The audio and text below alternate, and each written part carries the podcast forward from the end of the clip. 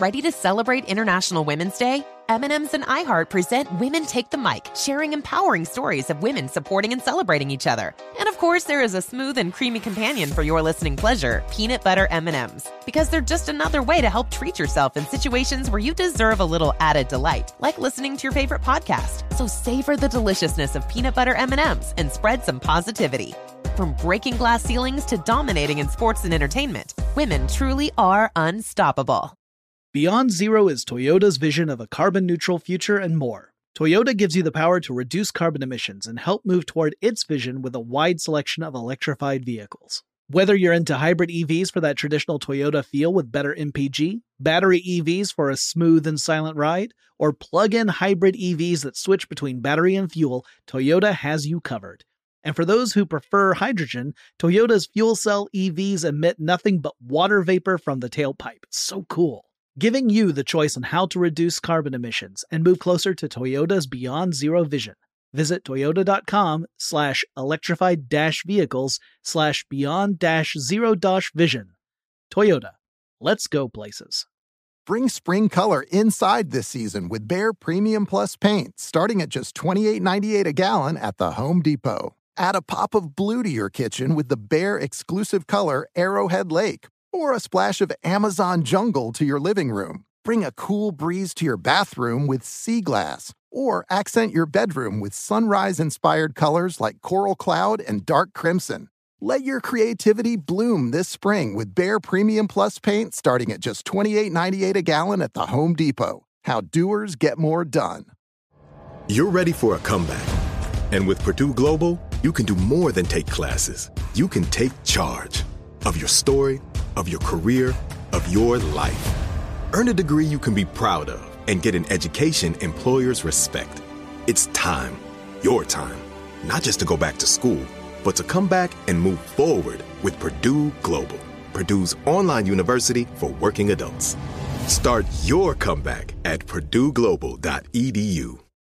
Martha Stewart, the original influencer. When I think about anything, I think about the way that she did it first. The media mogul. Five to six years ahead, she saw what was coming. The prisoner.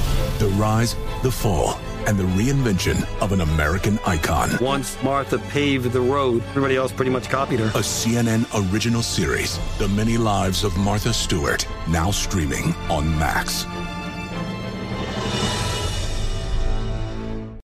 Hello, everybody. Hello. Welcome back to the show. Oh, I'm so stuffed So from all the full of food. giving so much thanks.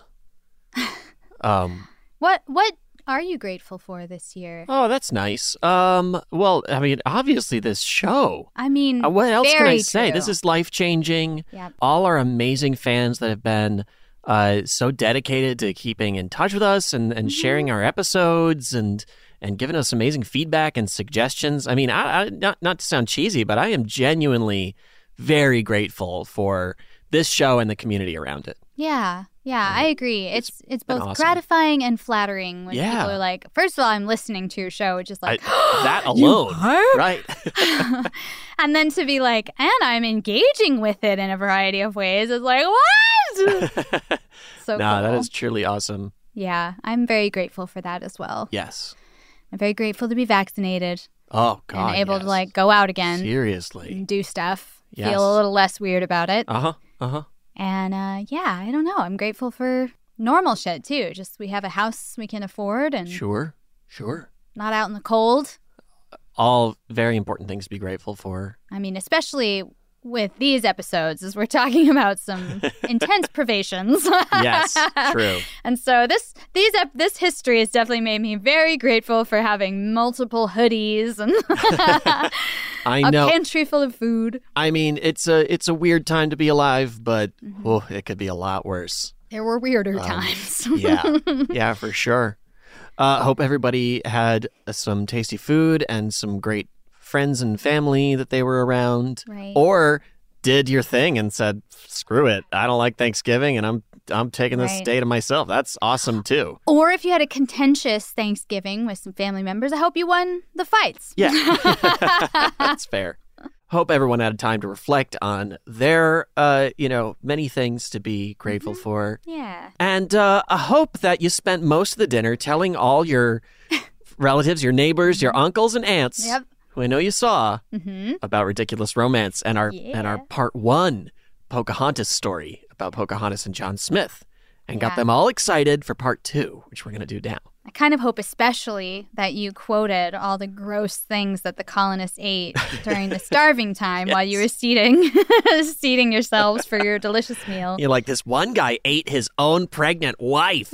Pass the gravy, please. Oh, time makes it funny, right? Or something like that. The distance. Sometimes distance plus time equals jokes. I think hmm. so. I think that's the math. Too soon. I didn't the- take the guy. I didn't take a lot of math classes. Right. To be fair. What's that? I think Mel Brooks said, "Tragedy is me cutting my finger. Comedy is you falling down an open sewer grate." Yep. Yeah. Yeah. Yeah. Yeah. He's Which brilliant. is hilarious. God, Is- that's so true. I mean, that's hilarious. So true. Well, I'll tell you what isn't true.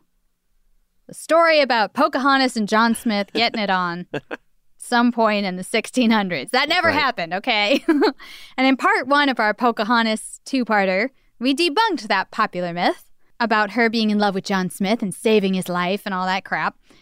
In actuality, Pocahontas was just a child. She only met John Smith a few times at most.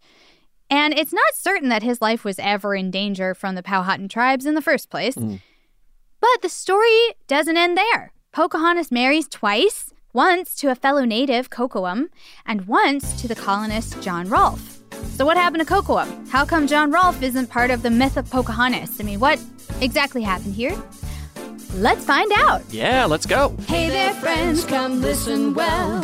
Eli and Diana got some stories to tell. There's no matchmaking or romantic tips. It's just about ridiculous relationships. A lover might be any type of person at all, an abstract concept or a concrete wall. But if there's a story worth a second glance, we'll put it in our show, Ridiculous Romance. A production of iHeartRadio.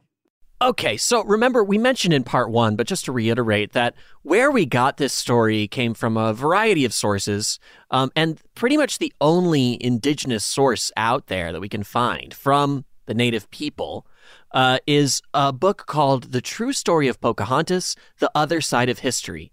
And that was by Dr. Linwood Little Bear Custalow and Angela L. Daniel Silverstar.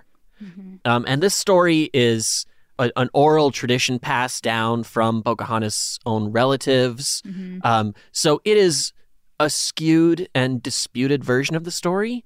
Um, but when you're weighing it against what the English wrote down at the time, you realize that kind of both of them have told their own versions. Yeah. Um, and you've got to kind of give a lot of credit to the people who are actually going through this. Yeah. you Yeah. It just feels wrong to be like, oh, well, since it doesn't match the written record, Right. we'll say it's a lie when who wrote down the written record? Exactly. the guys who are trying to make themselves look good. so- Exactly. And Yeah. and and the oral history like fills in a lot of holes at times too, and answers. Mm-hmm. questions that the that the English version doesn't. So they're, they're both, uh, uh, you know, historically valuable takes. yeah. Um, both worthy of a grain of salt. hmm Um, but uh, both very necessary, I think, to to tell this story properly. Yes, yeah. Yeah. And, w- and we, you know, as we try to, we will make sure to tell you uh, when the story is super divergent and, Right. you know, express both sides of it. And Yeah. we can talk it out. Yep. It's kind of our favorite part. Yeah. True. true. So, when last we left the colonists, George Percy's shit leadership had whittled them down from 500 settlers to only 60 Unbelievable. in less than a year, too. Yeah. I mean, this guy sucked. Yeah. And one day, a supply ship that had been stuck in Bermuda for 10 months finally arrived in Virginia. On board was a man named John Rolfe, who was determined to get into the tobacco industry. What a dream. I know, right? I guess back then Oh, sure. Yeah. uh, I know, it yeah. was. I don't know. it's so weird to read about tobacco back then because they were like, some people really thought it was a medicinal. It Mhm. had a lot of medicinal properties. Yeah. And this one guy who wrote a lot about how it, it like fixed every problem, eventually Uh-oh. died of nose cancer.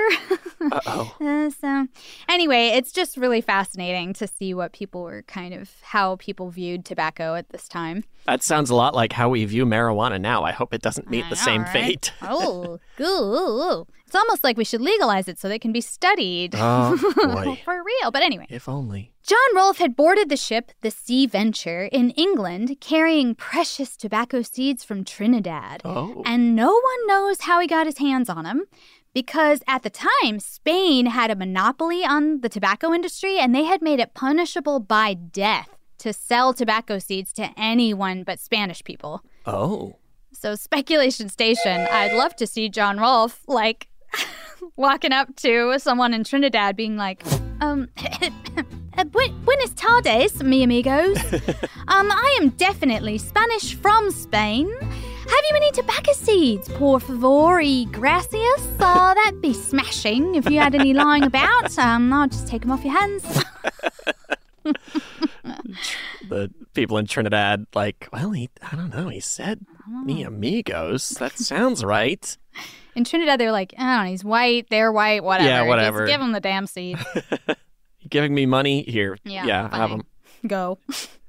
But this ship, the Sea Venture, had been shipwrecked in Bermuda, and for 10 months, the settlers scraped by on the islands as they broke up their leaky ass big ship to make two smaller ones to carry them the rest of the way to Virginia. Some of these settlers, however, had died, uh, maybe from harsh tropical conditions or from low supplies or various other reasons. And two of the people who tragically died here were John Rolfe's wife, Sarah, and their infant daughter. So when Rolfe arrived in the New World, he was a widower. There's this guy on board who was named Lord de Loire. And he, by the way, is the guy they named Delaware after, Lord Delaware. That's true. Yeah. Um, and he was there to be the new president of the colony of Virginia. As we mentioned in part one, when these ships arrived, there were 60 crazed, half starved colonists running around in this rundown fort. And Lord Delaware was like, uh, no, absolutely not. We're going back to England. Goodbye to this mess. I imagine he's like uh, Donald Glover in that meme from Community where he Yeah. walks in and everything's on fire and people are running around screaming. He's got the pizzas like, uh, Uh, never mind. So they hop back on the ship, but all of a sudden, this new ship showed up with 150 extra settlers and a year's worth of provisions. So Delaware is like, eh, never mind. All ashore who's going ashore. And by the way, everyone's going ashore. So let's get back to it. We're going to give this the old college try. And I think this is like round four of I them mean, trying to make this work. Yeah, many rounds have happened. They, those English are nothing if not persistent. Mm-hmm. It's amazing. I mean, hearing their story in part one about how bad they were, especially had John Smith not shown up and saved their asses, Seriously. that it, I can't believe the English did anything, let alone we're the largest empire in the world around this time. It's shocking. And they It literally like persistence wins the prize. If you Yeah. can throw enough bodies at any situation, That's true. They you had a lot of win. bodies. And they have a lot of bodies. Yeah, but I mean, God, it's like we can't handle intense sunlight, Uh-huh. and we took over like half the equator. uh, we can't handle any diseases, and we were going to all new places, getting sick and dying left Mm-hmm, and right. We don't know how to farm. We're bringing perfumers in to farm.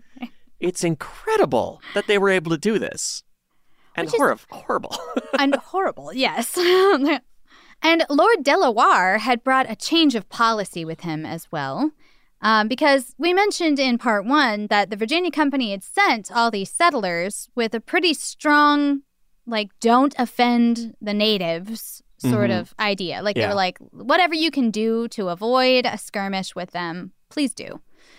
But at this point, the Anglo Powhatan War had broke out.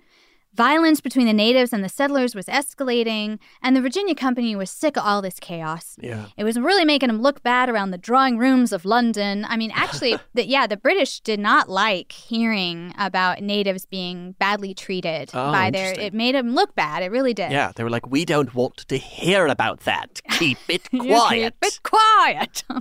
if I hear about our behavior, I want it to be all above board and honorable. Mm-hmm. And plus, they were in the New World to make money, damn it. Shouldn't we make some by now? Right, right. We've been spending and supplying and spending and supplying, and Yeah. all we get are dead bodies. so they decided that now it was a okay with them to let Lord Delaware ruthlessly suppress, by whatever means he saw necessary, any internal dissent or external threats. And that meant life got a lot more brutal for the colonists and the tribes. So wait, so the Virginia Company was like, first we said don't treat the native people badly, mm-hmm. and you did, and that made us look bad. So what we're going to mm-hmm. change is we're not going to say don't treat them badly anymore. That's right. That way, that's unbelievable. This- again, the decision making is a real question mark for me. I don't understand how any of these folks oh made their God, choices. really fixing the wrong problem here. And like life was already so brutal for the colonists, Right. particularly already they were already infighting, they were already starving, Yeah. they were already diseased. I mean, they already had so many problems, Mhm. and then they were just like creating more within themselves. So it's really weird. Uh, within Jamestown, martial law was introduced. Delaware would whip colonists for any infraction, like missing church. oh, heaven Oh, forbid, I oh, guess oh. literally. yeah, right. A second offense of blasphemy was punished by having a lancet thrust through the tongue. Ow. Good lord. You know, and these are the guys that are calling everyone else savages. Right. You know, just like, Right. okay. Colonists who deserted or who robbed the storehouse were hanged, burned, broken upon wheels, and bound to trees until they starved. Oh my god. Even stealing flowers from another colonist's garden became a capital offense. And again, I mean, like we're saying, it just seems so weird to be like, okay, you know what? Too many people are dying. Let's make everything an offense where you get executed. Yeah, like everything you do, you could get killed for it. that that'll fix it. Oh my god. And of course, they were even crueler to the native tribes.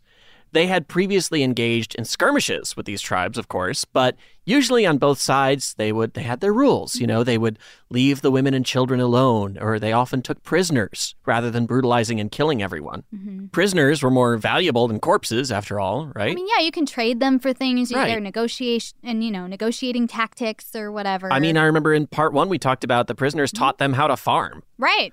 So and and yeah, and they would negotiate. You know, they had some. So then Powhatan was like, "Here, I'll give you some shit if you give me Yeah. my guys back," and vice versa. So they were really it was more valuable to not kill someone than it was to kill them. But now the English were done with all that. They attacked a neighboring tribe and they killed everyone there and they burned down their houses and their crops. George Percy, who was in charge of this raid, tried to spare the queen and her children by taking them prisoner, but Lord Delaware was like, no, the only good native is a dead native. Mm-hmm. Percy wrote that they threw the children into the river and then blew their brains out. Mm. Uh, just a charming way to put it. But when he was ordered to burn the queen alive, Percy stood his ground. He hmm. said, No, I will not do that. I have seen enough bloodshed for today. so instead, he had some of his men take her to the woods and kill her with swords. Oh, Yeah. He's like, I said, I've seen enough bloodshed for today, but someone else can see it. These chaps haven't seen enough. Let them see a little. let them see a little. George Percy, uh, villain of the week. I know, Except right? Delaware is worse. Yeah, so it's Del- like, yeah. I, I guess England is the villain of the week in this story. you know, it's I gotta say, we we I don't know how it is over in the UK, and maybe some Mm-hmm. of y'all can enlighten me. Yeah. But we, of course, have a lot of uh, we have a lot of discussion and conversation and and a, you know a, a certain degree of guilt about how American colonists treated the indigenous people when Mm-hmm. they came here. Do y'all talk about that in England? Because that was you. That's true. You know, I, I don't know if that's something. I mean, obviously, we are the descendants of those direct people, but England has the descendants of all the people who were ordering it Mm-hmm. mostly to happen. Very true. So, are y'all talking about that? and who profited off of all that land being seized Maybe. and everything. I'll go ahead and start an international incident here. Uh-oh. Maybe England owes some reparations to the native tribes of America. Anybody ever suggest that? Because uh, honestly, Uh, England owes some reparations I all was over about the to world. say, I think it, you know, you want to get on that list, you'll be in at the bottom of a very long list. Or maybe that's why England like backed off the empire thing, and they're like, "Oh, now we're a real small country. Sorry, we can't pay anybody back everything we took." But look at these beautiful jewels the queen is wearing. oh, by the way, we still have all your stuff in our museum. I know, right? We're not gonna give it away. anyway, I'm just saying. It's a, I mean, it's a very good point. I, I kind of thought that too because you know you're you're studying colonial America and Uh-huh. it's Native Americans and it's English. There's no Americans Right. as we know them yet, Yeah. as we are yet. Yeah. W- It happens pretty soon, but like, actual United States of America citizens, treated a whole other class of people horribly, uh, like monsters. Well, and the natives. natives, and the natives. Can't discount that. Pretty much we, everyone. We do continue to have our. Mhm. Anyway, yeah. But we, I guess you could say that we started as we meant to go on, Well. which was pretty horrible, yeah. and then we went on with it. so, yay! Hey, there's some great things. There's, yeah. We got. This is a comedy show.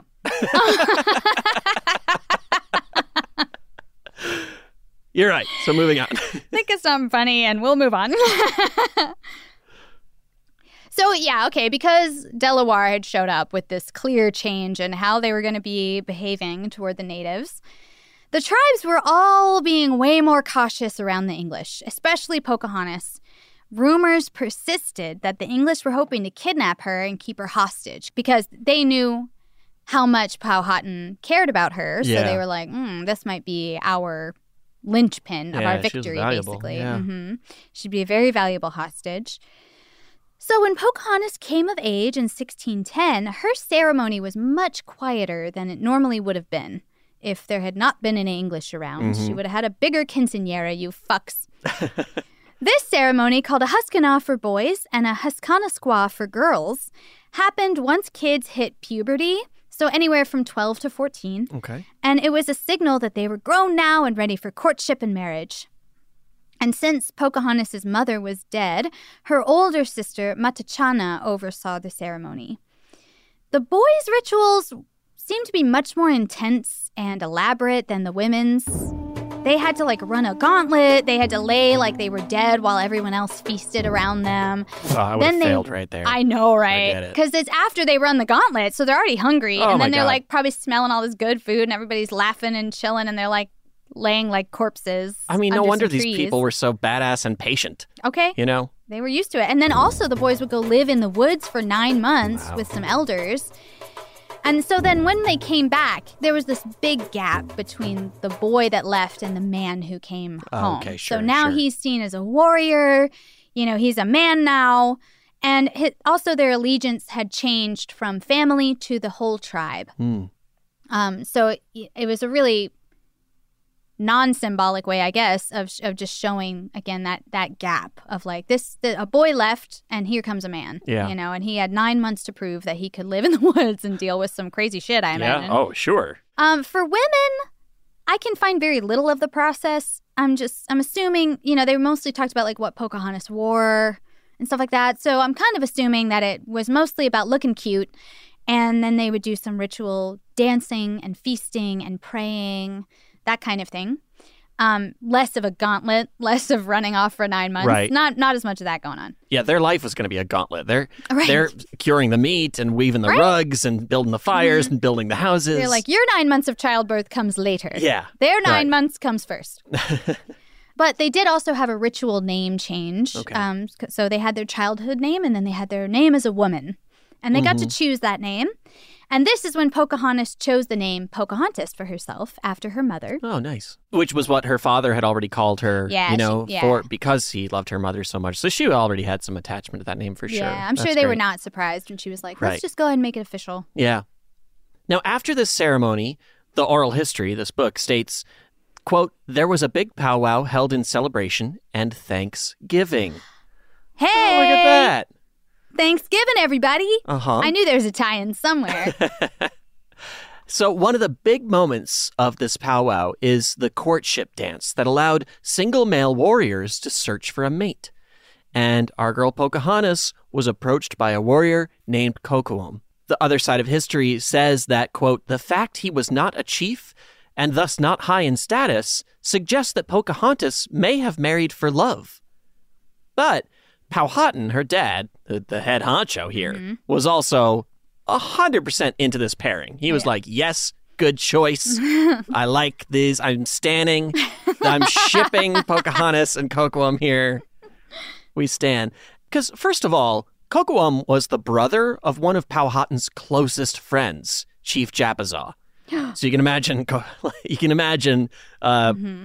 Powhatan and Japazaw like trying to get the trying to matchmake. Yeah, right.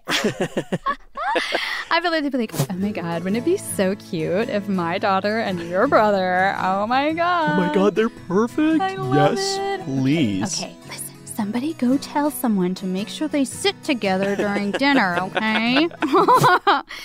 Try it. Make sure they get the same spaghetti noodle. So that when they and then when they do, they're both like sitting in the corner together, like watching, like, it happened. He's looking at her. She's looking at him. it's adorable. I love it. Um, but even better than this fact that he was, you know, related to this friend of his is that it's possible Kocoum was one of Powhatan's bodyguard, which consisted of 50 of the best warriors that all the tribes had to offer. And remember, they're getting increasingly worried that the colonials would try to take Pocahontas hostage. So Powhatan was certainly glad that she was going to marry someone who could protect her, one of the best warriors there is. Right. He was like, That I would if you hadn't picked him, I probably would have picked Right, from yeah. this selection of warriors for you. But they also took the precaution of sending the newlyweds to live with Kocoum's family in the Potowomac tribe village, Passapatanzy, which is also where Chief Japazaw lived. Hmm. And it was in a remote area, it's kind of like northern Virginia. There was no English hanging around there yet, and Powhatan figured that with both Kocoum and Japazaw looking out for her, Pocahontas would be safe, and then he could get on with the Powhatan part of the Anglo-Powhatan War. Right, right. and for a while, it seems everything was, you know, turning out fine. Okay, While- cool. Well, let's just stop there Yeah, right? and sound happy ending. they lived happily ever after. The end. Can we just cut it off there? Uh, Uh, no. I guess, but it would be a pretty shitty episode. um, yeah, while she was living with the Potowomac, the other side of history says she gave birth to a son. Other places say they had a daughter. Uh, so not exactly sure, but anyway, they had a kid, and they were really happy about it. All Okay. right, and that's what matters. You're right. Let's include that, and then let's cut it off. End of the story. Happily ever after with either a son or a daughter. Who knows? The And end. the end. Right? Uh, well, we're gonna we're gonna take a commercial break, and then I guess we'll have to come back with the rest of the story. Yeah, so stay tuned because it's thrilling. Saturdays are for sunshine, especially for your ears. With another election, ongoing wars, and natural disasters, we know the news can be a lot to take in. And we're determined to share the bright side of humanity. Every Saturday, take a breather from the headlines and hear all the uplifting happenings across the world with Five Good Things, a new weekend edition of CNN Five Things. That means you can find this goodness in the same feed as Five Things. Listen to Five Good Things on the iHeartRadio app. Hi, I'm Antonia Blythe, and this is 20 Questions on Deadline. Joining me today is Alison Brie. Welcome, Alison. We got second place in my seventh grade lip sync contest for one of the songs on that album. The one that was like, You've already won me over. Oh, that's a good one. Yeah. It's a very Of all slow. the- of all the options. In spite of me. Like, what did we do? It's so slow. Don't forget to listen to 20 Questions on Deadline. Thank you again, Alison. Thank you. Witness the dawning of a new era in automotive luxury with a reveal unlike any other as Infiniti presents a new chapter in luxury, the premiere of the all new 2025 Infiniti QX80. Join us March 20th live from the edge at Hudson Yards in New York City, featuring an unforgettable performance by Grammy and Academy Award winning singer, songwriter, and composer, Jon Batiste. The all new Infiniti QX80 is unlike any luxury SUV you've ever seen. Smart enough to anticipate your needs even before you do. Every line, curve, and detail was thoughtfully crafted so everything for every passenger feels just right. Don't miss it. Mark your calendars and be the first to see it March 20th at 7 p.m. Eastern, only on iHeartRadio's YouTube channel. Save the date at new-QX80.com. 2025 QX80 coming this summer. Ready to unlock a world of entertainment? Philips Roku TV has America's favorite TV streaming platform built in, so you can watch live TV, catch every game, discover must see shows and hit movies, and get all the best streaming apps in one place, like iHeart for all your favorite music, radio, and podcasts. Watch what you want when you want. Immerse yourself in entertainment with premium 4K picture and sound for every budget, with sizes for every room. Find your perfect Philips Roku TV today, online or at your local Walmart and Sam's Club. Are you looking to step up to a 4K smart TV? One that gives you unparalleled clarity and picture resolution? Then we've got good news for you because the Vizio 65 inch V Series 4K smart TV is now just 348. With all your favorite apps built in, you can stream straight out of the box. You can even sing along to all your favorite music and radio on the iHeartRadio app. Looking for a smaller or bigger screen? Vizio offers unbeatable prices on all V Series 4K smart TVs. Head to Walmart.com today and score the 4K TV you've been waiting for. Welcome back to the show. So, when we left off, of course, uh, Pocahontas had married Kocoum and went to go live in his village uh, where Chief Japazaw was going to look out for them, and everything's good. Meanwhile, the war is going strong. The land along the rivers is extremely fertile, having been well cared for by the Powhatan nation. Uh, hello, uh, take a lesson, English. and the English were doing everything they could to steal that good agricultural land away.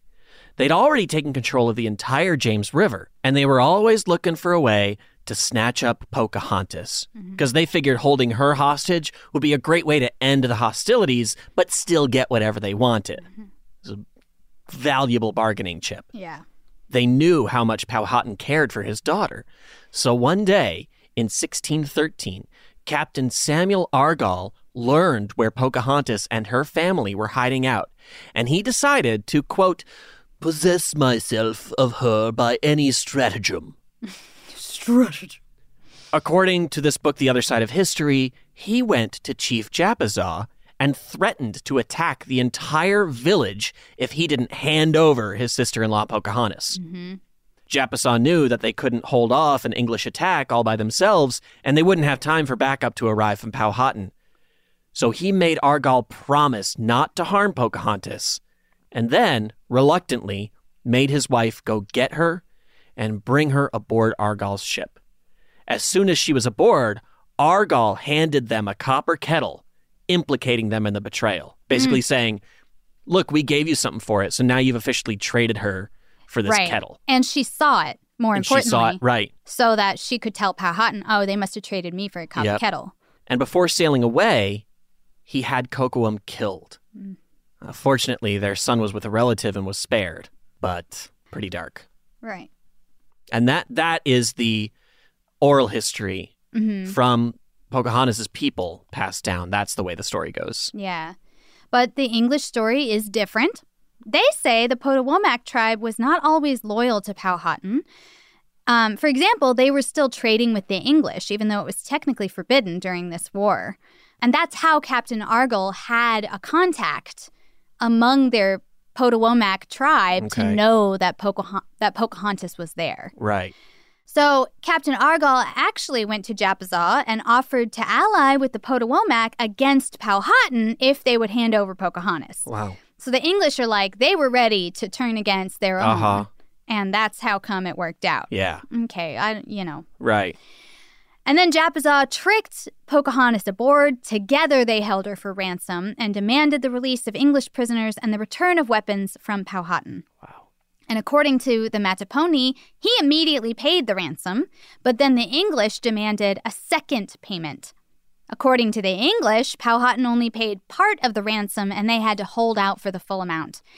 So, there's a breakdown here. Yeah. So the the Mattaponi say, "We gave you the the thousand bucks you asked for," Mhm. and then the English said, "Oh yes, but you forgot about the second payment." Mhm. You know. Yeah. But the English say, "We asked you for two thousand in the first place, and you only gave us half." Right. So again, it's And it, this is a hard one because there's ju- uh, you would have to be there to know. Right. You, you, yeah. you I'm inclined to side with who I sympathize with, right? Right. I'm inclined to be like, well, the oral history of the Mattaponi, I want to take their side because they were the ones being subjected Mm-hmm. here.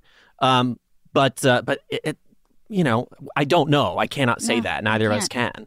Um, and again, you're looking at what was written down Mhm. by people who very much wanted to make themselves look good Right. and what was uh, kind of a game of telephone for a few generations Yeah.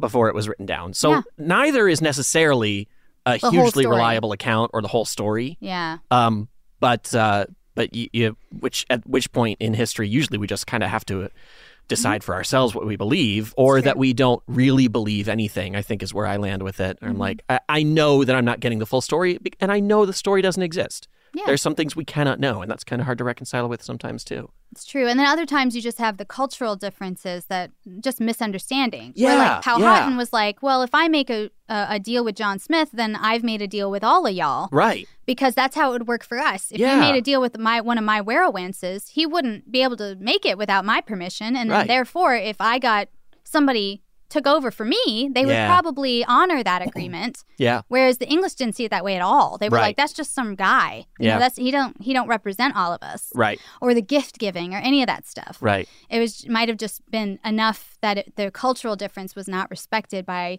enough by either side, maybe to fully know what conversation they were actually Yeah. having. Do- Does that make sense? Right, right. And in either case, what what we do know is true in between these two stories Yeah. is there was a woman being traded around Mm-hmm. who didn't really fully understand what was going on and she was being used by many people in this as a token Yep. in this uh, in this war Mhm. that was going on. And then also just to f- talk about Kocoum, Yeah. the English accounts don't really have much written about him and they say no one knows what happened to him and Oh, that, yeah? that he just wasn't he's just not part of their story at all. Interesting. so there's no record of him being killed on purpose by Samuel Argall. Mhm. Uh, although I have to wonder if Samuel Argall would have known They- Kocoum, uh, you know, yeah. it would have just been like, yeah, we there's some warriors and we killed him. I don't know Yeah. who he's married to. I don't care. Right. I don't know, but but anyway, so it's he might have been killed or not. We don't know what happened to Kocoum for Yeah. real. Man, history. It's not it, it's it's a grab bag of truths. Uh, yeah. Well, and and, a whole lot of lies. and it's good to remember as contemporary things are happening around us, Yes. how much things are being framed and Oh. sold in a package. Right. Right. And it might look like, well, I'm here now, so I clearly know the whole story, and you don't. You never know it. No. Not really. No. So absolutely. anyway. Now, of course, whatever the truth here is, this this back and forth issue, this issue of them taking Pocahontas, Mhm. whoever's idea it was, whoever was okay with it, this created a tense standoff that lasted for a whole year. Mm-hmm. Pocahontas was held in Jamestown for a few months and then taken to a Virginian city called Henricus, which had been established in 1611 away from the swampy Jamestown Peninsula. This is also where John Rolfe, remember him? uh, he had established the Varina Farms plantation and was experimenting with his tobacco strain, which was called Orinoco. let me see, let me see. Thank you, Enya, for stopping I'm here in. to help. I'm here to help. Uh, I, I don't know how many of our listeners are Enya fans, I've come from my castle in Ireland. but Orinoco Flow is a very important song in the 90s. That's right. So John Rolfe's experiments uh, in tobacco farming and and mixing these strains and everything, they had turned Virginia into a profitable colony finally in 1612. He wanted to let the Orinoco flow all through Virginia. but of course there were some obstacles. King James hated tobacco. so he discouraged it. He was I won't catch you smoking in my colonies. Young man, as long as you're living under my rule, no tobacco. he called it a vile weed too, so it's it is kind of uh, Well- weed. It's like marijuana. Yeah. In its own time. Also, the Virginia Company thought colonists would plant tobacco instead of corn, which they desperately needed to become a self sufficient colony, so they discouraged tobacco planting too. And then finally, there just wasn't enough labor to handle cultivating a cash crop like tobacco, as well as cultivating food to feed the colony. Um, so if you're you might be thinking around this point, as I was when I was reading this, Mhm. boy, uh, how did the Americans deal with the fact that they didn't have enough labor to farm tobacco and food at the same time? Well, the Library of Congress website writes, quote, the ultimate answer to the labor problem was ominously foreshadowed in a little noticed event that Rolfe describes in 1619 the arrival of a Dutch man of war carrying a group of captive Africans.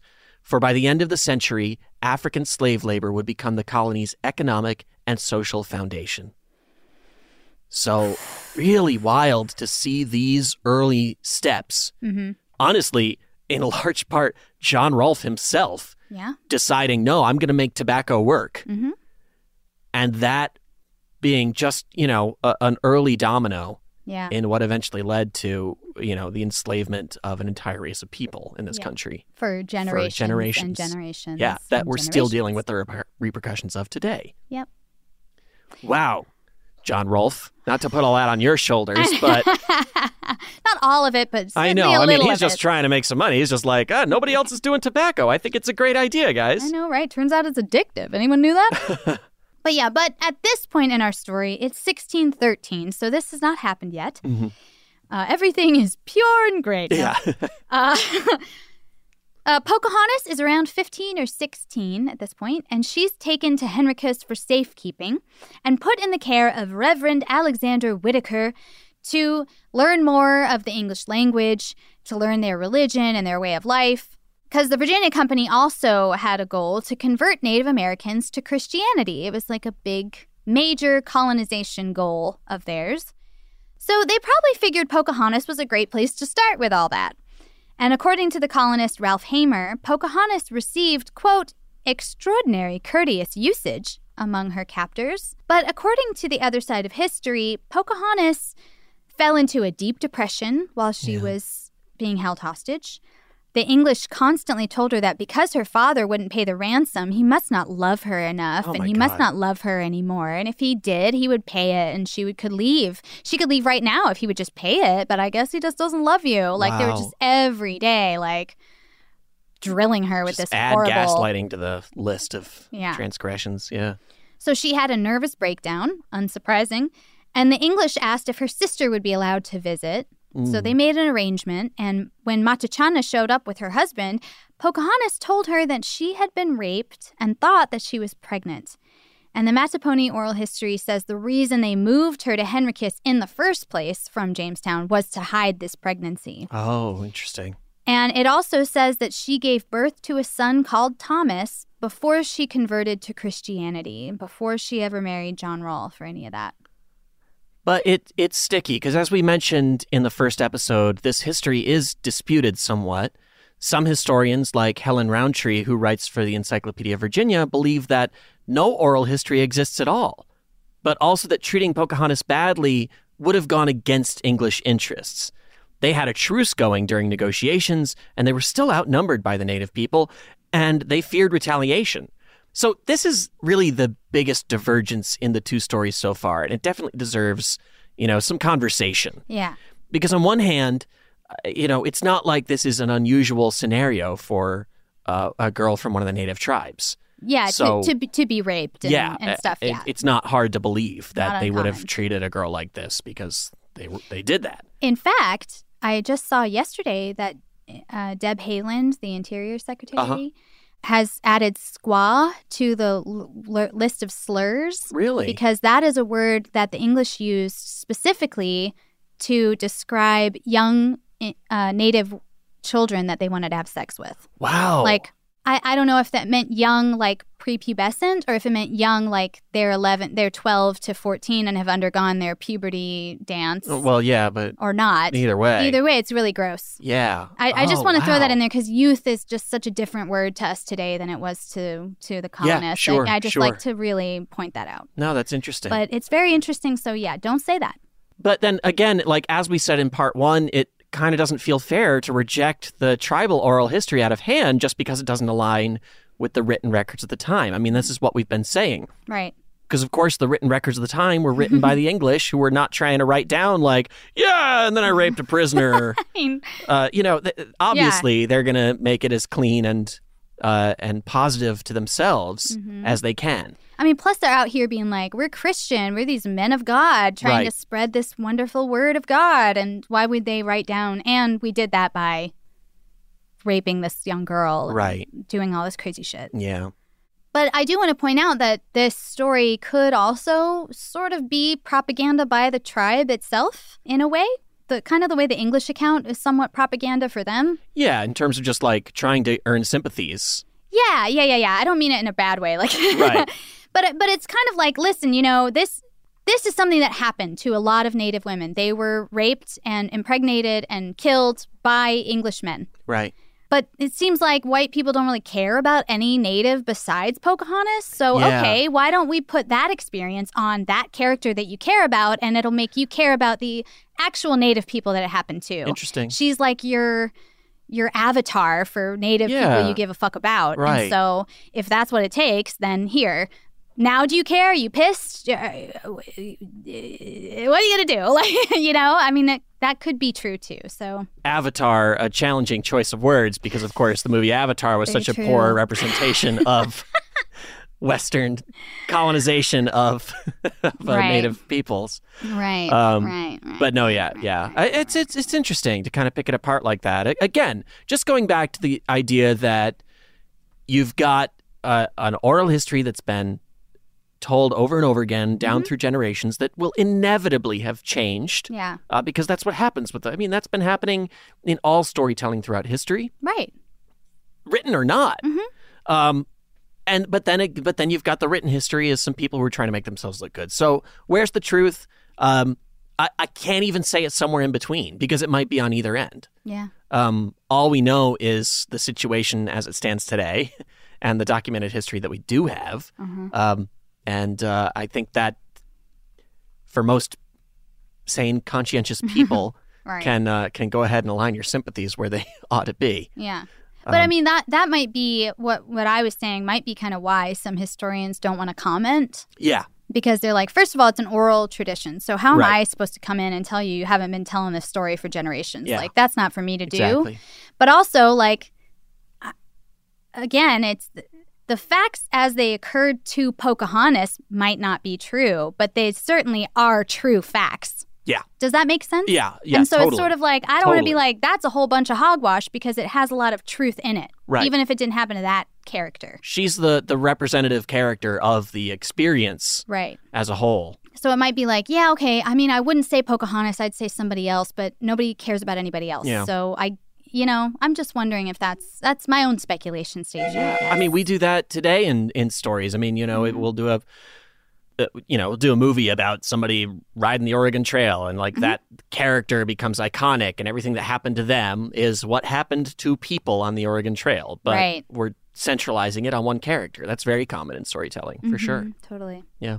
So Pocahontas did live among the English for about a year while she was waiting to be released.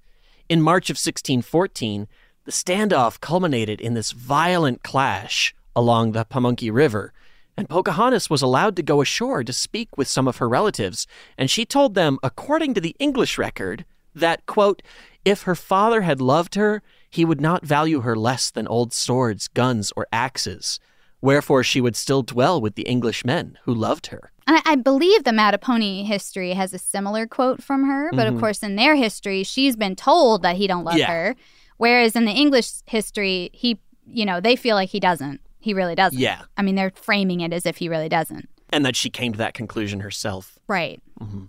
And as Tony Horwitz relates in A Voyage Long and Strange, one Englishman certainly did love her Enya enthusiast John Rolfe, who wrote to the colony's governor asking for permission to marry her. He wrote that his feelings for her, quote, have a long time been so entangled and enthralled in so intricate a labyrinth that I was even awearied to unwind myself thereout. Apparently, this confession was a little risky because the English didn't look kindly on marriage with heathens. Well, you know, And Rolfe wrote that he knew, quote, the heavy displeasure which Almighty God conceived against the sons of Levi and Israel for marrying strange wives. Oh, God. Strange wives. Like, okay. And he knew the other settlers might, quote, tax or taunt me. But even so, Rolfe was too in love to care. He could barely endure the many passions and sufferings which I have daily, hourly, yea, and in my sleep endured. Wow. But it wasn't about sex. It's not about sex. It's not, definitely not, I don't want to just have sex with her. He was very quick to assure the governor it was not just about carnal, you know, pleasures or whatever. Uh-huh. It was definitely because he could save her soul and his own through their union. Oh. Um, she wanted to become Christian, he told the governor, and, quote, gave a great appearance of love to me. And Tony concludes this by saying, We have only Rolfe's words as evidence of her affection. Mm-hmm. So that's very important to keep in mind. Pocahontas never wrote down, like, Mrs. John Rolfe or anything in her diary. Like, she, we don't know how she felt about him. Pocahontas Rolfe. like his little hearts. Mrs. Pocahontas Rolfe. Wow. The other side of history says that likely she just wanted to do the best she could for her people. She thought this would be a great way to handle it. She had a half white child, so she was probably like, fine, whatever. Mm.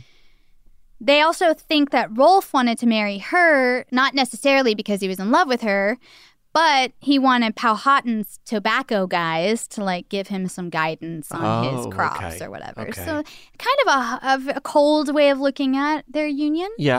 Uh, I Yeah. guess I prefer to believe his letter to the governor that he was burning with passion Right, for her, and and, that she hopefully she, felt the same. yeah. That would be a nicer story, certainly. I'm it's given me just tiny little flashes of Carl Tanzler who wrote in his book about, you know, the love he shared with Elena de Hoyos.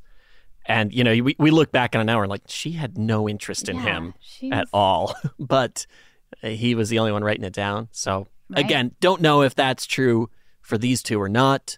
Mhm. Um, again, just have to just have to kind of choose how you want to look at it, I guess. Uh, in a way, kind of, because Yeah. nobody can tell you what's true. Yeah. Not uncommon, though, even if we're going with the oral history tradition, for women, i- even in the tribes, to marry for sensible reasons, Sure. for for unification reasons. Yeah. So that entirely possible. Right. And they, they pointed out, too, of course, that being taken hostage was also very normal amongst the tribes. It was very Right. normal to, like, okay, I got a hostage. You're going to be treated well for as long as I need to keep you. Right. So it wasn't anything like her being held hostage by the English would have been fine, except that she fell into this depression, and that's why they think she was mistreated. hmm But look, everyone gave permission for this wedding, including Powhatan. So maybe this was the answer, right? Maybe this all worked out. Marriages, like we said, they, they bring together warring nations all the time. Both the Powhatan nation and the English settlers were trying to find a way to end these hostilities without feeling like they lost. Mm-hmm. So, in April of 1614, Pocahontas was baptized and she took the name Rebecca. Oh my God, Becky. I love your hair. Tony Horwitz writes that she was named Rebecca, quote, after Isaac's biblical bride, whom God told, Two nations are in thy womb, one mightier than the other. So a bit of a loaded name. All right. I'm like, did she pick it or did they pick it? Because if they picked it, that's a real message. I, I we don't have any evidence to suggest that she knows the name Rebecca. I mean, I guess she's Well, learned yeah, the Bible some. They they would have been probably teaching her English by reading her the Bible, I imagine. Yeah. And I mean, they wanted to convert her, so She that's didn't. She wasn't way, like scrolling through Instagram like Rebecca, Jessica, no, Mackenzie, hmm, maybe. Yeah, she had that chalkboard. Was like Kaylin, Oh, yeah. McCarty, Jashlyn. they were all crossed out. She's like Rebecca. Rebecca married John Rolfe with her uncle and two brothers in attendance. Her father couldn't come, obviously, because it was Powhatan. He I mean- would have been killed or captured, likely. But he did send a necklace of huge pearls as a gift, and he also gifted them hundreds of acres of land. Mm-hmm. So he's very supportive of this union. And this was the beginning of what became known as the Peace of Pocahontas.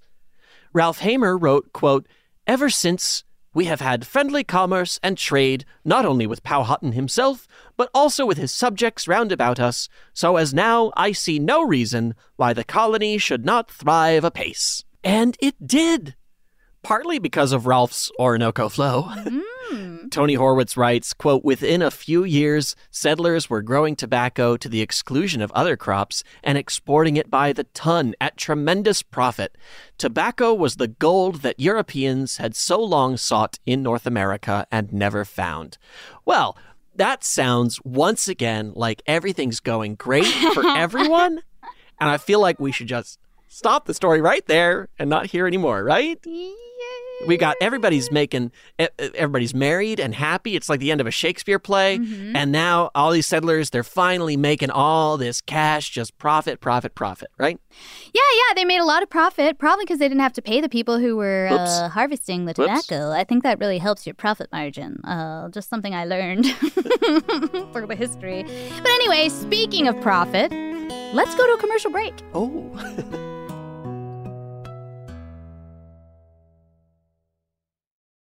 Saturdays are for sunshine, especially for your ears. With another election, ongoing wars, and natural disasters, we know the news can be a lot to take in. And we're determined to share the bright side of humanity. Every Saturday, take a breather from the headlines and hear all the uplifting happenings across the world with Five Good Things, a new weekend edition of CNN Five Things. That means you can find this goodness in the same feed as Five Things. Listen to Five Good Things on the iHeartRadio app. Billie Eilish and Finneas O'Connell, they're with us today on Crew Call. I'm your host, Anthony D'Alessandro. Billie's vocals, it was automatic art. you know, I had to like choose a more challenging route than just like da da da da. You know what I'm saying? Like it could have been like easier. And a lot of people have asked me like, how did you choose to have it be so soft and like so simple? And what else was it gonna like? That's what the song wanted. Thanks for listening to this episode of the Crew Call podcast on Deadline. Witness the dawning of a new era in automotive luxury with a reveal unlike any other as Infiniti presents a new chapter in luxury, the premiere of the all new 2025 Infiniti QX80. Join us March 20th live from the edge at Hudson Yards in New York City, featuring an unforgettable performance by Grammy and Academy Award winning singer, songwriter, and composer, Jon Batiste. The all new Infiniti QX80 is unlike any luxury SUV you've ever seen. Smart enough to anticipate your needs, even before you do. Every line, curve, and detail was thoughtfully crafted so everything for every passenger feels just right. Don't miss it. Mark your calendars and be the first to see it March 20th at 7 p.m. Eastern, only on iHeartRadio's YouTube channel. Save the date at new-QX80.com. 2025 QX80 coming this summer. Ready to unlock a world of entertainment? Philips Roku TV has America's favorite TV streaming platform built in. So you can watch live TV, catch every game, discover must see shows and hit movies, and get all the best streaming apps in one place, like iHeart for all your favorite music, radio, and podcasts. Watch what you want when you want. Immerse yourself in entertainment with premium 4K picture and sound for every budget, with sizes for every room. Find your perfect Philips Roku TV today, online or at your local Walmart and Sam's Club. Are you looking to step up to a 4K smart TV? One that gives you unparalleled clarity and picture resolution? Then we've got good news for you because the Vizio 65 inch V Series 4K smart TV is now just 348. With all your favorite apps built in, you can stream straight out of the box. You can even sing along to all your favorite music and radio on the iHeartRadio app. Looking for a smaller or bigger screen? Vizio offers unbeatable prices on all V Series 4K smart TVs. Head to Walmart.com today and score the 4K TV you've been waiting for. All right, welcome back to part three of part two of the Pocahontas story. Yeah, I kind of got lost in the middle of that. I was like, wait, a, second. Part does that make it part six? Oh. Divide it by two. Anyway, welcome back to the show. Let's not get into that. So, yeah, so things are going well in Henricus and Jamestown and other settlements. And it's generally agreed that in 1615, Pocahontas, now known as Rebecca Rolfe, gave birth to Thomas Rolfe. Like we said, the oral history is pretty firm that she gave birth to Thomas before she married John. But I don't know, it, it seems a little weird to hide a baby for a year and then jump out being like, here's my newborn. One year old. I mean, right. this isn't a sitcom. they do. Have like, recast they'll come the out with like a toddler and be like, "Oh, you know, fresh out of the delivery room." yeah. Oh, yeah. So She's still recovering, and here the kids are walking. So yeah, I mean, you know, I, I don't like to cast doubt on the the oral history or Right, anything like right. that. That that one just doesn't quite play for me. I, I'm not really seeing them being able to hide a baby for a year and then popping out like this is a new baby. Yeah. I was like, I guess it's possible that she maybe had another baby that they named Thomas and they put the first Thomas somewhere else. And then they were like, here's this Thomas. But that seems weird too. Like, I, I don't know. I, I That one just doesn't play out for me. Yeah, I don't know. Quite, quite I right. don't know. I, it feels discordant. Um, but again, we don't know. So, We do not. uh, but according to the English history, she had a newborn child in 1615. And then the Virginia Company decided they wanted John and Rebecca to come to England and show off how great the Virginia Company was doing at establishing settlements and converting natives to Christianity. So they kind of wanted like a walking billboard you know, Right, for their efforts in the New mm-hmm. World. So she and Rolfe went to England in 1616. And they weren't alone in this voyage. They were accompanied by their son Thomas and 11 Powhatans, including Pocahontas' older sister, Mattachanna. And her husband came along as well, as well as a priest called Tomacomo. A Tomacomo was going to be Powhatan's eyes and ears in England.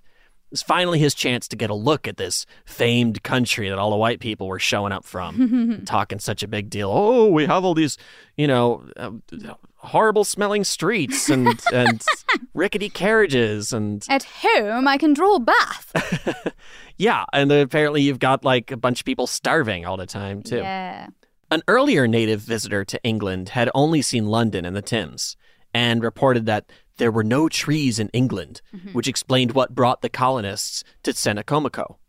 But Powhatan asked Tomacomo to go find out about the English god and the English king, and also to find out what really happened to John Smith. That's right. Because remember, he hadn't believed the story they told him back in 1609 that Smith had died on his way back to England.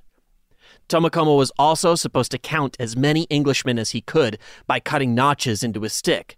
But as Tony writes, he, quote, had to quickly abandon this census mm-hmm. and was likewise stunned by England's abundant crops and trees.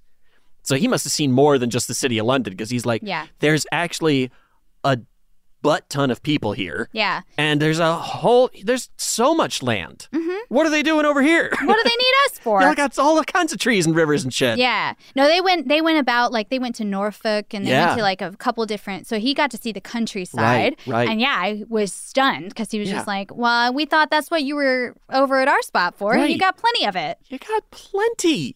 And Helen Rountree, writing for Encyclopedia Virginia, says, quote, his encounters with evangelistic clergymen would turn his sympathies forever against the English. I mean, That's wouldn't be hard, honestly. imagine the first guy to come up to him and be like, uh, please come give confession for your sins, my son. He's like, Tomacomo's what? like- Excuse me? I bet they were like, because he's also a priest, Mhm. right? So they were like, let's have a little priestly meeting and, Yeah. and talk about priestly Uh-huh. things. And the, you know, Tomacomo was like, well, we, you know, we smoke this pipe and we have these visions and we talk and we, you know, we're part of the council with the whatever. And the clergymen were like, yes, well, we tell women they're going to hell. if they don't have sons, that's what we do. So when Tomacomo got back to Virginia, he started advising Opechancanough, Powhatan's brother, who would eventually plan the attack that started the Second Anglo-Powhatan War. So interesting that Tomacomo got back and he's like, listen, Opechancanough, like, you don't know about these guys over here. And Opechancanough's like, you know what? I never liked these Uh-huh. fuckers. When it's my turn, Uh-huh. let's get some action going. For real. And Pocahontas was presented as a princess while she was in England. This is Mm. sort of like one of the, you know, the first time we're starting to hear this royalty kind of Right. moniker, I guess, being bestowed on her. But she actually was not one, according to Powhatan tradition. Their lineage is matrilineal. So Powhatan's brothers or his sister's eldest sons were the ones in line. It was all Ah. about who the mom was. Mm. But it was just kind of a way to like let everyone know what kind of treatment Pocahontas should get Right. while she's in town. You know, they were like, she's not just a brown woman whom you treat badly. She is a royal brown woman, so treat her nice. Right because again i think they were they were really trying to show a good time in england to Mhm. all of the native tribes that they would then say oh well then yes we'll take your way of life that's what Oh, we would yeah, prefer That's true. they were really trying to sell hmm the the tribes on england Yeah. via pocahontas Yeah.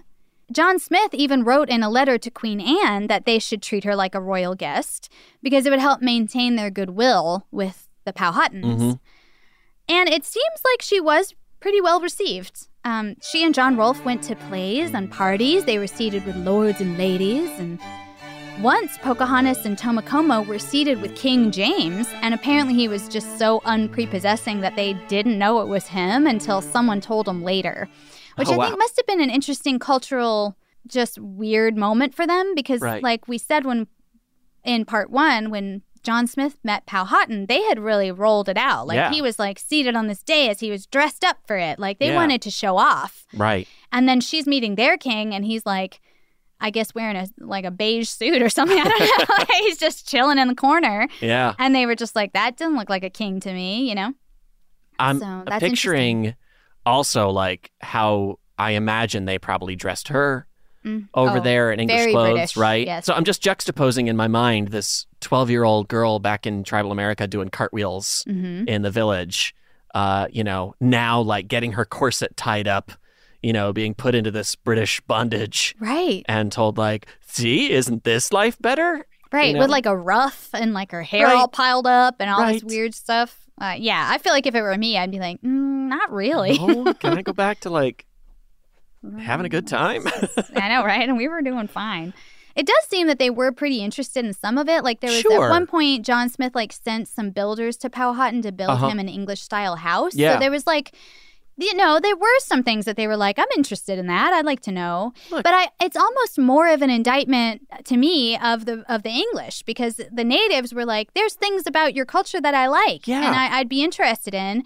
Whereas the English were like, and your culture is nonsense and savage and Right. you're all going to hell and I have to save you. right, right, It's exactly. Such a totally weird, completely different way of looking at the world around you. Yeah, because of course, like you know, we don't want to say that the tribes weren't happy to receive guns for hunting or comforts, you know, that the that the English were so obsessed with, Mhm. you know, that I'm sure you show up and you're like, hey, try this, try this comforter I made. You're like, Right. whoa, damn, this is a lot better Mhm. than what I've been making here.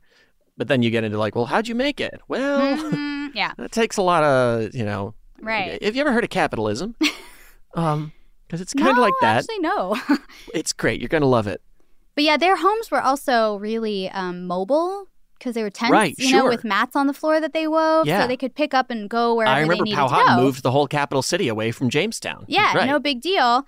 And so maybe the English style house, I mean, that could have been even him trying to be like, I'm also permanent, you know? Like, Yeah. It might have been just like, if I build a house like you build a house, maybe you'll see this as my property. Yeah, sure, sure. I mean, who knows?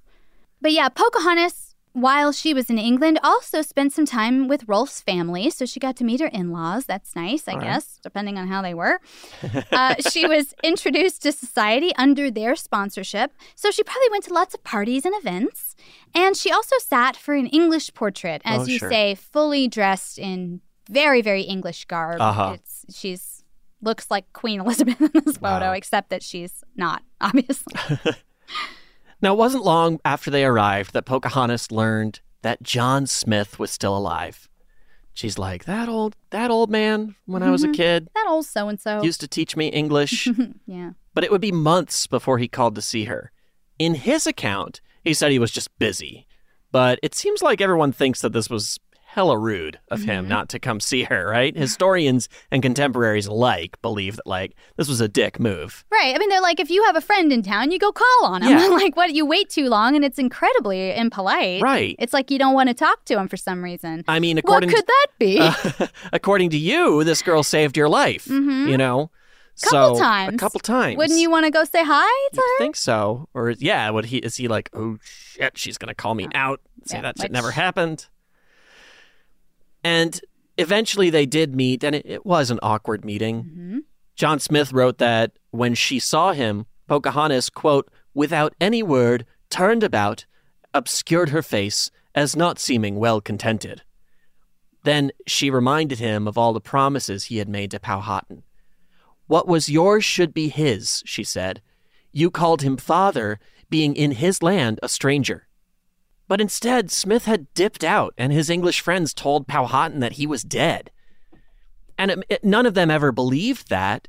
And in fact, Pocahontas told John Smith that the Powhatans that came to England with her had made sure to ask about him when they got to England. Quote, because your countrymen will lie much. So she's like, we're used to you guys lying.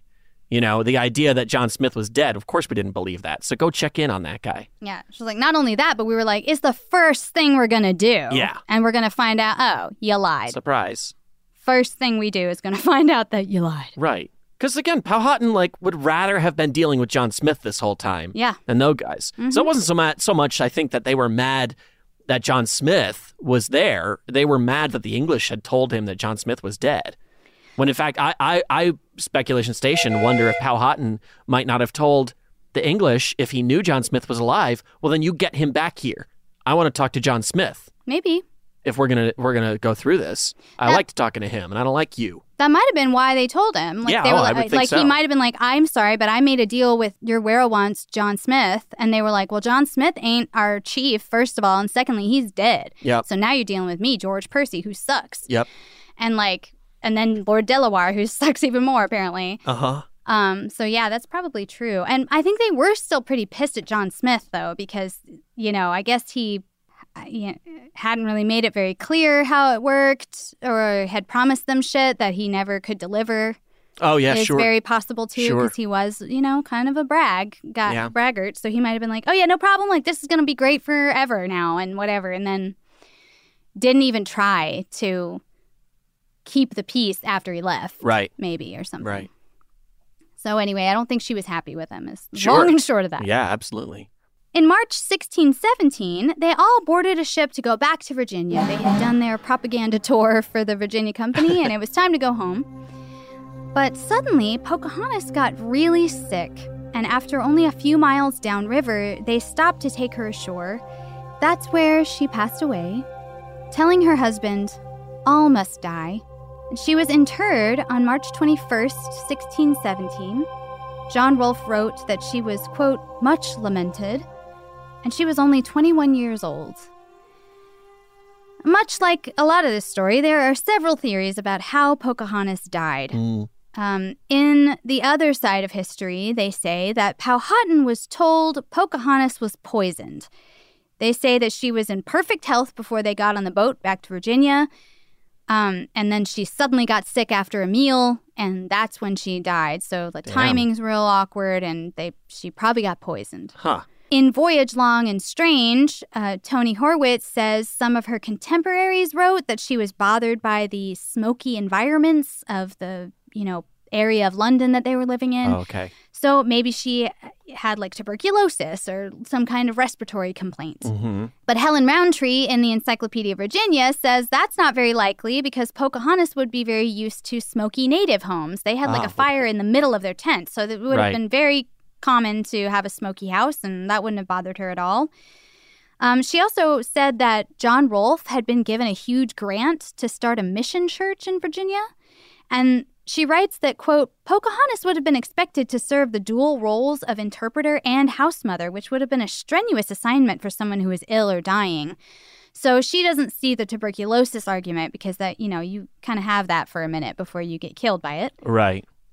Um, however, she says that the ships that brought John Rolfe, Tomacomo, and the other colonists back to Virginia after Pocahontas died also brought an epidemic of hemorrhagic dysentery that they called bloody flux Oh. with them. So maybe Pocahontas just got the bloody flux while she was on board, and that's what killed her. That sounds like a bloody fluxing bad time. Ugh, for real. Ooh. Horrible. And hon- honestly, that explanation makes the most sense to me personally, um, simply because her son, Thomas, who is, you know, a toddler at this point, was also very sick at the same time that Uh-huh. Pocahontas was. And when she was dying, she like told John Rolfe that she was happy to die if it meant that her son could could live, and he Oh. was like telling her that it looks like Thomas is going to recover, and so she was able to die at peace Wow. with that. So that lends a lot to me to say there's something going on in this shit. Why would they poison a toddler? Well, and it, it- it's unlikely he would have survived and she wouldn't, Wouldn't. you know? And why poison her at all? What? What? what Uh, yeah, I don't really understand. Why? I mean, you know, there's assholes everywhere. It's true, and but it, it- could have just been some rando. It's like- just odd to be like, okay, we got everything we wanted out of this native woman. She's converted. She's out here making us look good. Now she's going to go back to Virginia and make us look good even more with her her people. right. Let's kill her on the way. But, well, no, but I mean, in terms of a government conspiracy, I don't believe it. But some random pure blood asshole, you know, Oh, who's just like, maybe I don't so. like that John Rolfe married Mm. one of these tribal women. Like, you know, you're you're posing as an English person, but you're not. Like, yeah, I could see some racist dickbag. You know, the poison story doesn't necessarily flesh out, but Mhm. uh, you know, and not to say that someone right. wouldn't do it just out of malice. That's I mean, true. you, it's always out of malice when you poison someone, but but you know what I mean. You know what That's I mean. true. Less but that's a good point. It's a good structured. point. I do have a tendency to be like, there's no logic in that, forgetting that humans don't always act from logic. Well, that's true too. Anyway, because Thomas the toddler was really sick and John Rolfe had to get back to the New World and open his church and everything, he ended up reluctantly having to leave Thomas in England to be cared for by his brother. Mm. Um, expecting, I think, to see him, you know, have him be sent to Virginia at some point, but he actually would never see him again. Thomas would not sail to Virginia until 1635, which is 13 years after John Rolfe died. Oh well, So he kind of lost both his parents that day. I guess so. could Yeah. say. And Powhatan fell into a deep depression when he found out about Pocahontas' death. I mean, this had been his favorite daughter, Mhm. you know, for her whole life. She'd been such a, a an important part Right. of this story. And Powhatan's like what in his 70s at this point. She's only 21. I mean, he probably That's definitely expected her to live a lot longer. Absolutely. The English got word of his death in April of 1618, and he was succeeded first by a brother who proved ineffectual, and then by his brother, Opechancanough, the last great Powhatan leader. And remember, Opechancanough had gotten all that shitty feedback about England All right. from Tomacomo, uh, being like, these guys aren't cool. And Helen Rountree writes in a stunning throwback to our Carl Tanzler episode again, Hey, again. second reference to that, that, quote, if his funeral followed custom, then Powhatan's body was flayed, his flesh removed from the bones and dried, his skeleton rearticulated, and his abdomen filled with valuables, and the whole covered with the preserved skin to achieve a semblance of the living form. I, you know, hey, that's a cultural tradition, and in its own way, it's beautiful. Right. In my way, it's not because I'm a little terrified of skin being taken off and then put back on again. Ooh. But you know, that was that was their thing. But this was this was not strange. This was No. uh, a very normal tradition. Mhm. Um, and uh, and to them, it wasn't uh, one of the most horrifying things they've ever heard. and that's okay. We we grow up with different ideas. And of- that's okay. John Rolfe ended up back in Virginia, as we know, with his Orinoco flow. Uh, he married a third time and he died in 1622.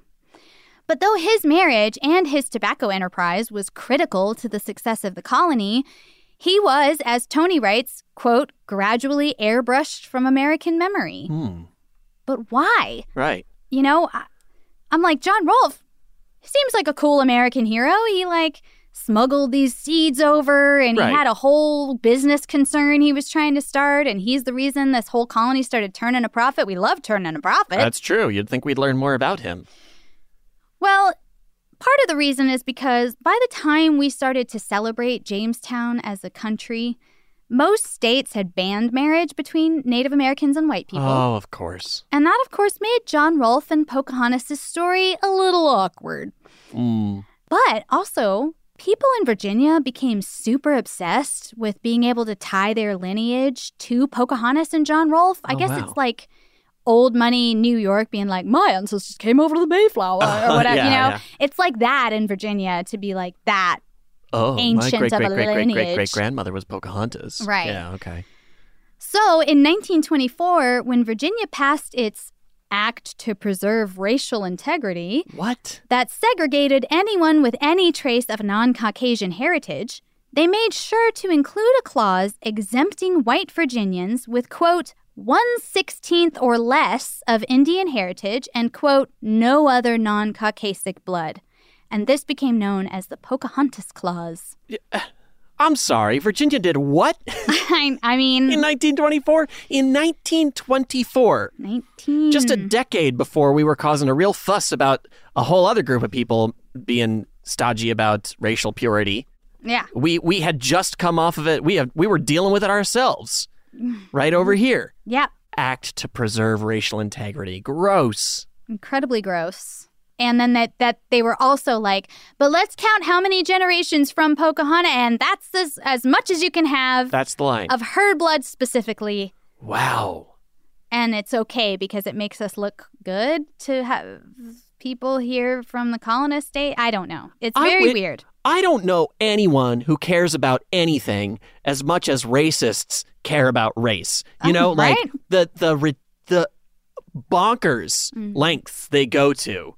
uh, it, it's blowing my mind, It and really- and every day you learn more about it, and it's like, what? Holy shit! What is wrong in your brain? A lot. A lot. Well, at least one big thing.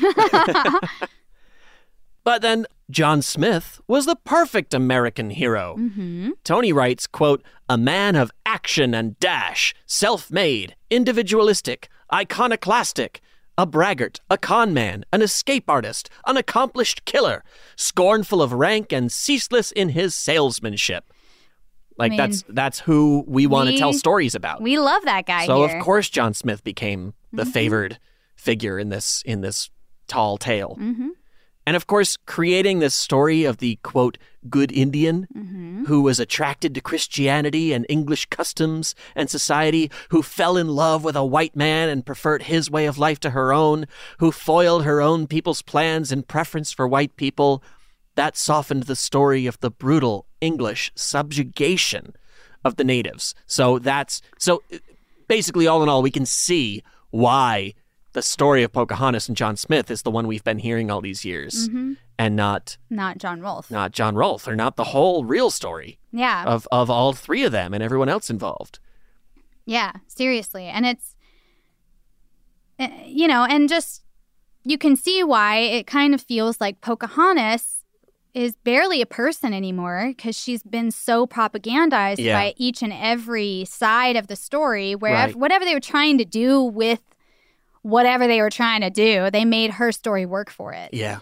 And so it's it's just incredibly difficult to parse out who this woman was. I, Yeah. I wish I had a little more information about her likes and dislikes or Yeah, right. what her personality was beyond she was a playful woman, you know, a playful one as a kid. Right. And liked to turn cartwheels and Yeah. I guess had, you know, sort of an optimistic, cheerful, loving outlook about things. We hope we At least- extrapolate, you know. At least, yeah, when she was nine or at least when she was 10 or 11 or whatever, when they were actually writing about her as a person. Right, and when they right. stopped doing that, it's no one knows. I, Yeah. I mean, there's just. It's and it's really sad because again, this is a real person who Right. who really lived and breathed, and she Yeah. had her own desires and her own goals for her life and for her family, and had two to three children and didn't get to raise any of them, and Right. it's just frustrating. It's Yeah, just it frustrating. It makes It me want to keep a diary. You know what I mean? Well. I'm like, I don't want nobody to tell somebody what I was thinking. I'll tell you what I was thinking. Don't worry, I'll tell them all what you were thinking in Oh, great man. detail. She thought I was great. well, that's true. Oh, see, I got it right. That's all I know about her. She thought I was great. The That's end. all I need to know. The end. Yeah, it, it is really fascinating to break this down, Mhm. to see all these different sides of it. Yeah. You know, sometimes I think you can, you go into these like real stories, and you're like, oh well, you know, there there's some balance here between uh, these these two factions that were fighting over this land, and uh, and some, they were always trying to see common ground, and it wasn't all Percy's. Mhm. There were some John Smiths who were like trying to negotiate and make things work out for everyone's in everyone's favor. Mm-hmm. Um, but underneath all that, you kind of can't forget that they never should have been here in the first place, claiming it as their own. Yeah. Because this was a place people already lived. You know, you want to show up in a new country and say, like, hey, we've been over here. Do you guys want to talk? Do you want to open some lines of trade? You want to, you want to, yeah, maybe you guys, some, if y'all want to come live over in our land, you Mhm. can. And maybe some of us can live over here. Like, that's we'll build an embassy or normal. something. Normal, intercontinental Mhm. trade and open communication. Awesome. Yeah. Love it. Yeah. Showing up and saying, hey, this is cool. Uh, it's mine now, by the way. Right. So and I know you're a king, but actually you're a subject of my king, Right. even though you never fucking heard of him. Yeah. Like, what? Yeah. Very weird. It's difficult. So happy Thanksgiving, everybody. Anyway, yeah, I don't really understand that. And then I will say, like, another reason I really like the book, A Voyage Long and Strange, which we used quite a lot for these episodes as well, is because Tony Horwitz, he he follows the trail of the Vikings or the conquistadors or the colonists in history, and then he goes in person today to see and follows the trail today Oh, yeah. and kind of tells you like okay i'm talking to natives now today how they are feeling about this or i'm talking to white people now today who trace their lineage to pocahontas or i'm talking to swedes who live in kansas city and i don't know how they got there but they're going to tell me you know Right. and it's really very interesting and a lot of the natives that he spoke to particularly about pocahontas were just kind of like you know another thing that really bothers me about the story of Pocahontas is that it takes away everything about our our people beyond they were either stoic and kind and had their Right. arms wide open and were mowed down quickly and gone forever or they were these brutal, you know, Right. warring nations and you know came at them with sticks and got mowed down and Mhm. that was it and they're like you kind of are taking away all of our pomp and our dumbness and all our stupid Right. shit that we we're also people you know natives are also people so they had plenty of of their own ideas about taking over property or Sure, or being in charge or falling in love or what Yeah. you know all that and you it does kind of get obscured Yeah. with like well anyway unfortunately those traditions are gone because we mowed over a bunch of those people Right. and um, so now it's just this very narrow view of this whole really rich culture Yeah. um, so anyway just another plug for that book you should read it That's cool. it's very cool And I guess in the interest of Thanksgiving too, like I, I- do think it's important to. We, we've been critical in this episode of of American colonists and and all our descendants and you know America today and England and what they were doing here and across the world, um, and that's important. And that doesn't mean, uh, you know. I, I hate living here so much and everything about it's horrible. Like that, No. it's just important to recognize this so that as you're moving forward, uh, to what degree you can make amends, you do, and um, to what degree you cannot let these things happen in the future, you do. It's it just matters, and you can, and both of those viewpoints can exist at the same time. Mhm. You can be like, you can look, you can look critically at the racial history of this country in theory. um, and I think that's uh, that's really important for us to kind of just keep in our standardized and personal educations. right You know, because we also have to keep teaching ourselves because as we have learned, i mean history is only so much. And you know, to to public schools credit, there's only so much time in a school year. Mhm. And history keeps getting longer. Right? So you you can't you don't there's literally not time in 12 years of school to look at every angle. Mhm. Um so it's I think it's important to I mean, geez, we're just doing it out of necessity for for this job, but I it's so cool that we get to go dig up all these other sources and uh, really makes me want to spend my free time doing that more. Mhm. Um, so you you know your personal education and analysis is just as important. yeah and hopefully some of y'all are listening to this show Yeah. as your education actually that kind of scares me but i kind of it would also be awesome so We're doing our best. we Um, are we are Yeah. But yeah, we would love to hear your thoughts on both parts of this story. Yeah. And maybe, I mean, I'd love to hear what you thought was true before you listened because Right. I know some people have really educated themselves about the real truth of John Smith. Mhm. And many people maybe, and I, I think schools have even changed how they're teaching that story somewhat. And I'm putting a question mark there because I don't know for sure. It probably depends on the school. Yeah, right. Um, but yeah, I'm very curious to see like what people thought the story was and what they thought was untrue and true about it or whatever. You know, just any of your I, I mean, musings. I'll go ahead and set the bar low. Mhm. I knew nothing. I mean, I literally like I knew that the Disney movie was wrong, Mhm. and that's all I knew. yeah, Um, I knew that she was a lot younger. right. That's that's pretty much where I came into this from. I was like, Pocahontas, yeah, she married a different guy, and I think she was like twelve at 1st Um, and that's that's it. That's That's pretty That's good. pretty much all I knew. Mhm. so, um, we didn't talk about it in school. I don't think this one came up in our American history class. no. Yeah. I only remember that like the one time I didn't do my homework. I always did my homework. Of course I was did. a very Nerd. Yeah, Nerd nerd, and I liked my homework, so I did my homework. but mostly, this one time I did not do it, and the next day we had like a pop quiz. Oops. And one of the questions was about the story of Pocahontas, and I was straight up like, I guess I'll take the Disney movie out of my brain and put it on here, and Oh, said, no. oh, she loved John Smith or whatever. And of course, did not get that question There was a right. raccoon and a hummingbird. Yep, they Uh, were talking. They didn't Mel talk. Gibson was in it.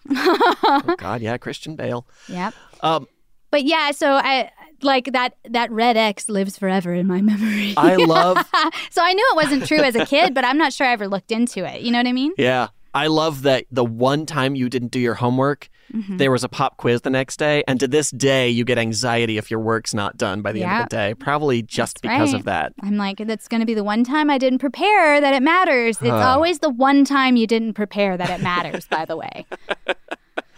Not in my experience. Oh, jeez. I was never Well, prepared. for some of us, great. that's what it feels like. I was like. one of those uh, B minus students because I never, my homework average was zero, but I came in and I rocked those quizzes and tests. No, I was an A, A student, but I'm not a teacher's pet. I'll say that. My, my I didn't know how to be a teacher's pet. English teacher, Mrs. Waters, and I love her and I'll never forget her, pulled me aside one day at the end of the semester and she said, Eli, you are a square peg in the round hole of the public education system, but you have to do it. You, uh, Yeah. You're smarter than this. and No, I did a little bit more for a while, and then that fizzled away. She she tried She to tried. save your academic career. I did all right. Now look at you. You're Yeah. you're giving I history was like, lessons. what? Well, I'll just marry a smart girl. I'll marry an A student, and Yeah. we'll both find out that it doesn't actually fucking matter later on in life. We're both what kind the of same grades you made. position.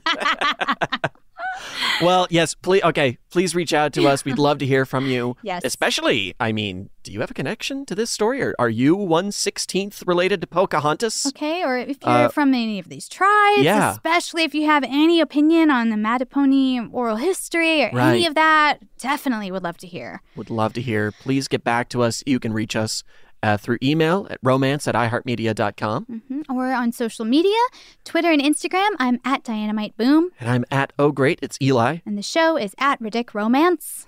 We are so happy to hear from you all the time. Uh, We hope you had a lovely Thanksgiving week, and then we're moving into this holiday season. Everybody's having, you know, joy and cheer and all that good stuff. Yes, and we are so just very thankful for you spending your wonderful free time with us. We are. Or your multitasking time. Right. or, or whatever it is you do while you listen to us chat. We just really appreciate you choosing us. We are, and we're thankful for your neighbors, your uncles, your aunts who listen as well. Yeah. And please share uh, this episode and, and any others around in whatever way you can. Well, thanks, everyone. We'll catch you on the next one. Can't wait. So long, friends, it's time to go. Thanks for listening to our show. Tell your friends, neighbors, uncles, and aunts to listen to our show, Ridiculous Romance. Martha Stewart, the original influencer. When I think about anything, I think about the way that she did it first. The media mogul. Five to six years ahead, she saw what was coming. The prisoner. The rise, the fall, and the reinvention of an American icon. Once Martha paved the road, everybody else pretty much copied her. A CNN original series, The Many Lives of Martha Stewart, now streaming on Max. Hi, I'm Antonia Blythe, and this is 20 Questions on Deadline. Joining me today is Alison Brie. Welcome, Alison. We got second place in my seventh grade lip sync contest for one of the songs on that album. The one that was like, You've already won me over. Oh, that's a good one. Yeah. It's a very of all slow. The, of all the options. In spite of me. Like, what did we do? It's so slow. Don't forget to listen to 20 Questions on Deadline. Thank you again, Alison. Thank you. Are you looking to step up to a 4K smart TV? One that gives you unparalleled clarity and picture resolution? Then we've got good news for you because the Vizio 65-inch V-Series 4K smart TV is now just 348. With all your favorite apps built in, you can stream straight out of the box. You can even sing along to all your favorite music and radio on the iHeartRadio app. Looking for a smaller or bigger screen? Vizio offers unbeatable prices on all V-Series 4K smart TVs. Head to walmart.com today and score the 4K TV you've been waiting for. Ready to unlock a world of entertainment? Philips Roku TV has America's favorite TV streaming platform built in, so you can watch live TV, catch every game, discover must see shows and hit movies, and get all the best streaming apps in one place, like iHeart for all your favorite music, radio, and podcasts. Watch what you want when you want. Immerse yourself in entertainment with premium 4K picture and sound for every budget, with sizes for every room. Find your perfect Philips Roku TV today, online or at your local Walmart and Sam's Club. There's plenty to celebrate in March and ex-